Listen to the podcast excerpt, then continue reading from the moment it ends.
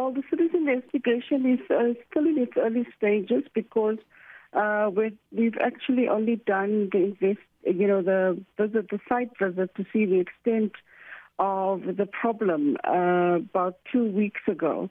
Um, and we couldn't really, um, you know, go, take it into investigation until seeing the extent of the problem after I got a report that money was spent and there were problems on the project and the third uh, contractor was being appointed. So I had been requested to see why there was a third uh, contractor being appointed. Uh, so it's still in its early stages. Mm-hmm. Now, we understand that there were two other failed attempts to complete the construction of the 13 kilometer road in Braamfischerville. So, how were these contractors then paid for work that wasn't done?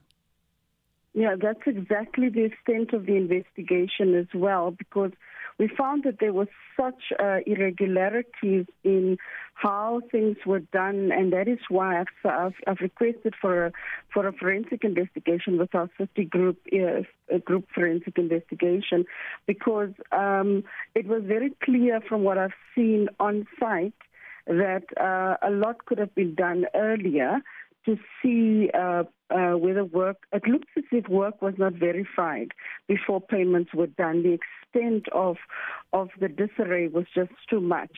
Uh, so those that's also the scope of the investigation. 90 million rand uh, spent so far, but uh, how much money will be required to remedy the damages on the incomplete work and to complete the project?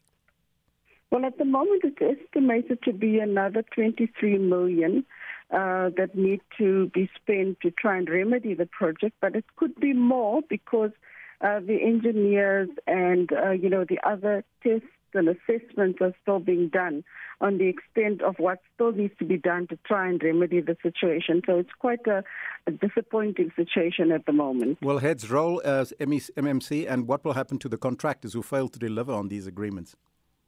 Definitely, uh, the city will be going after to try and uh, recoup some money. That is why there's a legal process in place at the moment already to try and recoup some of the money.